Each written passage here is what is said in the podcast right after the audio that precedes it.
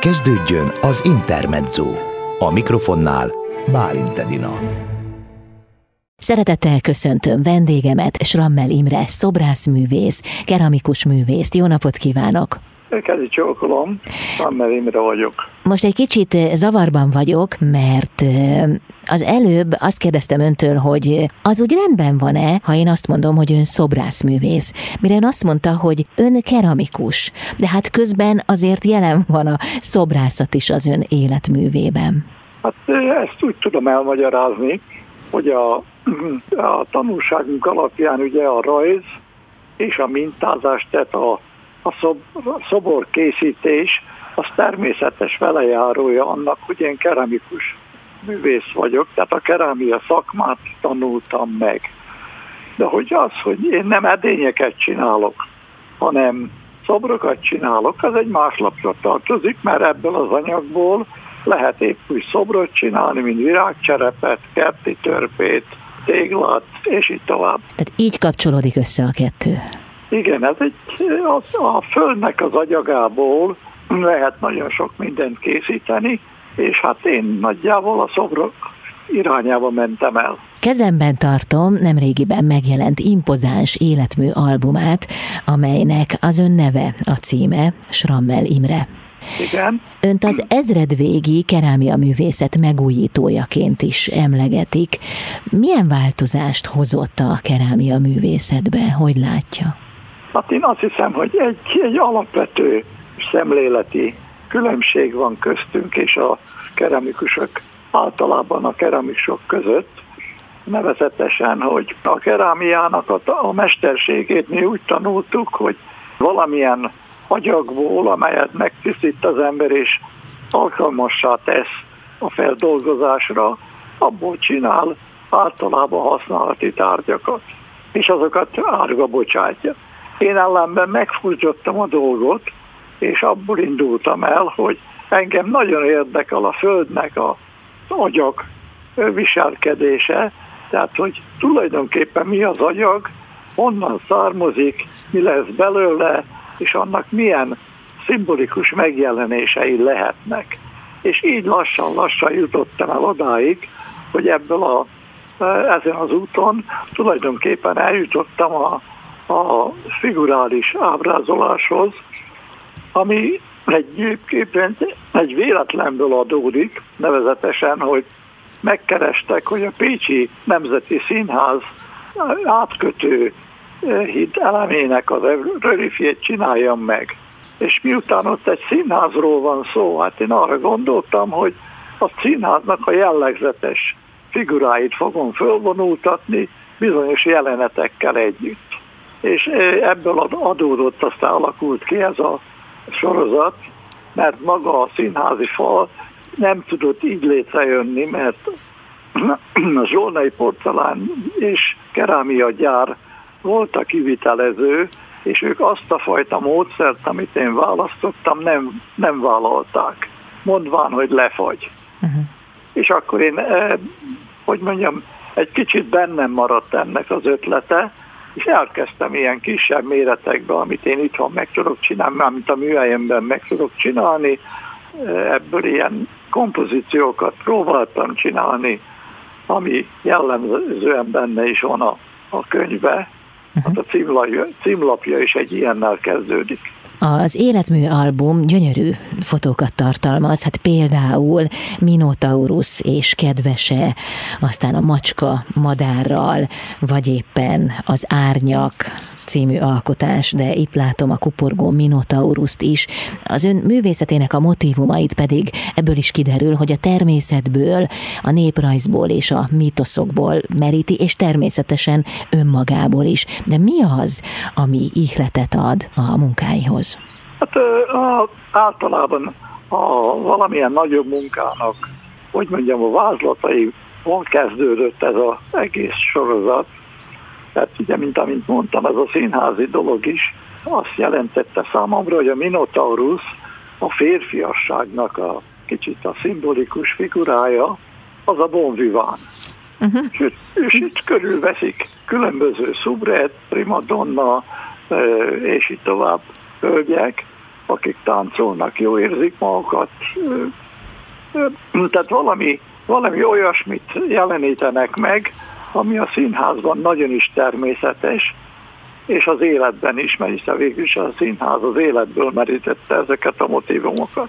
Az Életmű album címe az, hogy Srammel Imre, de van egy alcíme is. Én úgy gondolom, hogy ez egy alcím, az, hogy Föld és tűz. Ez Igen. az ön munkásságát szimbolizálja, ha jól értem.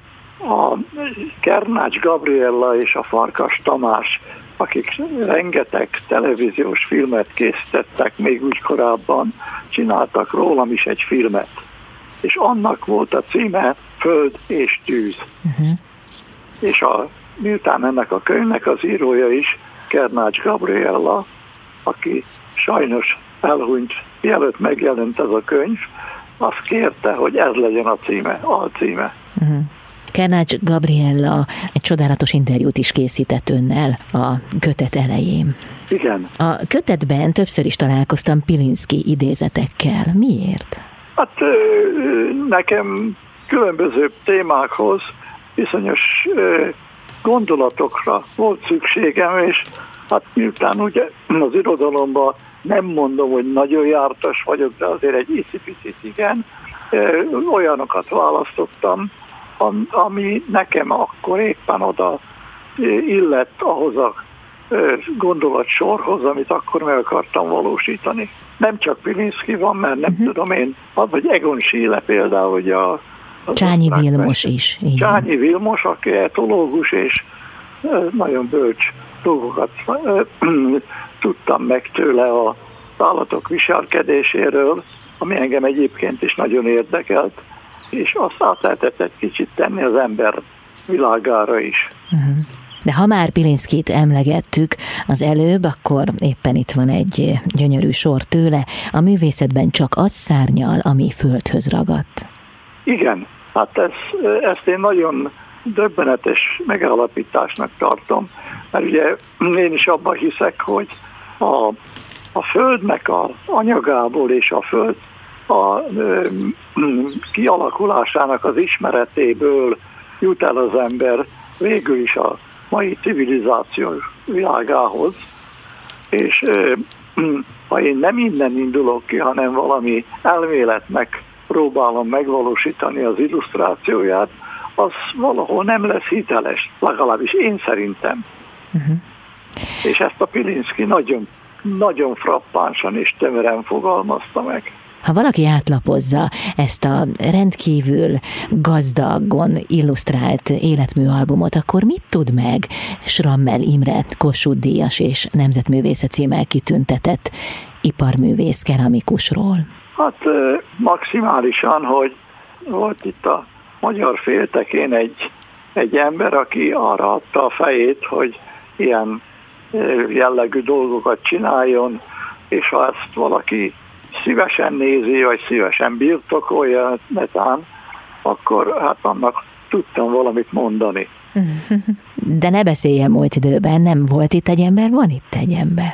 Hát nézze, most már 88 éves vagyok, és ez azért egy kicsit visszafog engem abban, hogy továbbra is olyan intenzitással dolgozzam, mint korábban, már pedig, hogyha az ember egy kicsit ilyen talán ugyan, úgy mondanám, hogy lustán nyúl a dologhoz, uh-huh. akkor ö, annak nem is lesz izgalma, mert ha bennem nincs izgalom, akkor az a munkában sem kerül át. De én valamiért úgy érzem, hogy önben ez megvan, most is. Hát én szeretném hinni, de nem mindig sikerül. Mind dolgozik most? Hát most ebben a pillanatban nem, megmondom őszintén, nem dolgozok szinte semmin, mert ez a Covid vírus karantén, uh-huh. ez, hogy mondjam, úgy ez a bezártság, ez annyira elvette a kedvemet attól, hogy valami, valami izgalmas dologba belekezdjek, mert nem volt körülöttem se semmi izgalmas. Uh-huh. Maximum a ismerőseimmel, meg a néha ismeretlenekkel is telefonon tudtam közlekedni.